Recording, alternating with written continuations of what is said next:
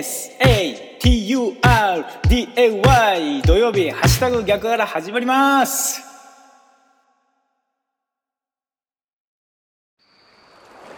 11月21日土曜日の朝です。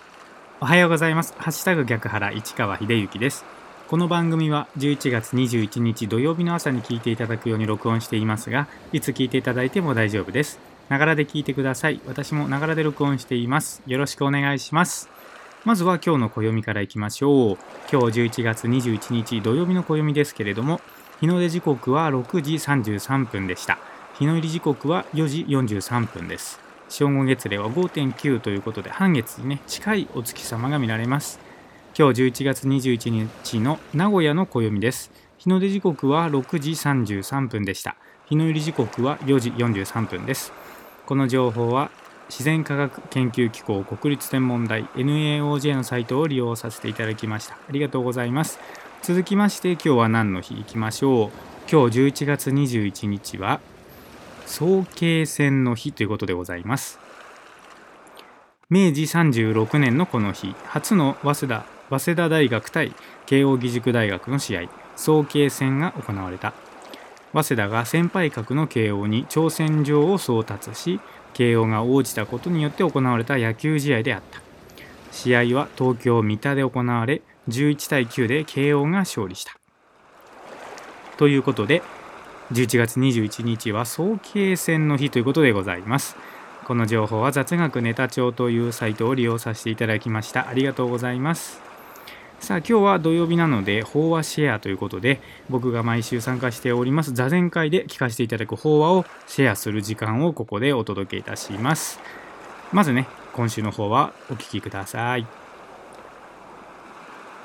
座禅とは自由になることです。言い換えれば悟り束縛から解放されることです座禅していて動けないと思うと途端に窮屈さが増してきますそこで自らあえて動かないのだと座れば感覚も大きく変わることでしょう。何を選びどう受け止めるかで心は軽くも重くもなります。自分で自分をがんじがらめにしていないか十分気をつけて座ってください。という法話でしたですね。まあ、今回はですね、座禅とは自由になることです。ということでね、ここで言い換えればって、ね、ご住職おっしゃってましたけど、悟り、束縛から解放されることですということなんですよね。よくね、座禅ってその悟りのために座ってるんですかっていうふうに聞かれたりするんですけど、そんなことはないんですよね。ご住職もおっしゃっている、いらっしゃる通りなんですけれども、まあ、座禅というのは悟りへの道というよりはですね、本当にただ座るということ自体に意義があるということなんですよね。で、ね、まあ、あえて動かないのだという捉え方でこう座るとですね、感覚も大きく変わることでしょうというふうにね、ご住職はおっしゃられているんですけれども、確かに座禅っていうのは本当にただ座るだけでですね、そう思うと結構窮屈は窮屈です、確かに。あの本当に何もしなくてただ座ってるだけで時間を待たない過ぎるのを待たないといけないみたいな捉え方になると本当に窮屈な時間にしかならないんですけれどももうここで本当にご住職がおっしゃられた通りあえて動かないんだっていうふうに捉え捉えて座っていることで感覚がねすごく変わっていくんだろうなというふうに教えていただきましたけどもまさにその通りだと思います。でこれはその何も座禅に関してだけではなくてですねあらゆることに関してその捉え方によって心が軽くも重くもなりますよっていうことをおっしゃってくださっているので、まあ、あえその心のね、まあ、使い道のトレーニングと言ってもいいのかもしれないんですけど、まあ、何せよ、ね、とにかく座禅っていうのはただ座ることでそのそのこと自体に意義があるよっていうことだというふうに思うんですよね。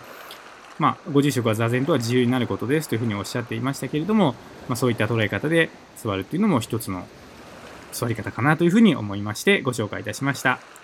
ありがとうございます。さあ、ここでですね、えー、ちょっとお知らせなんですけれども、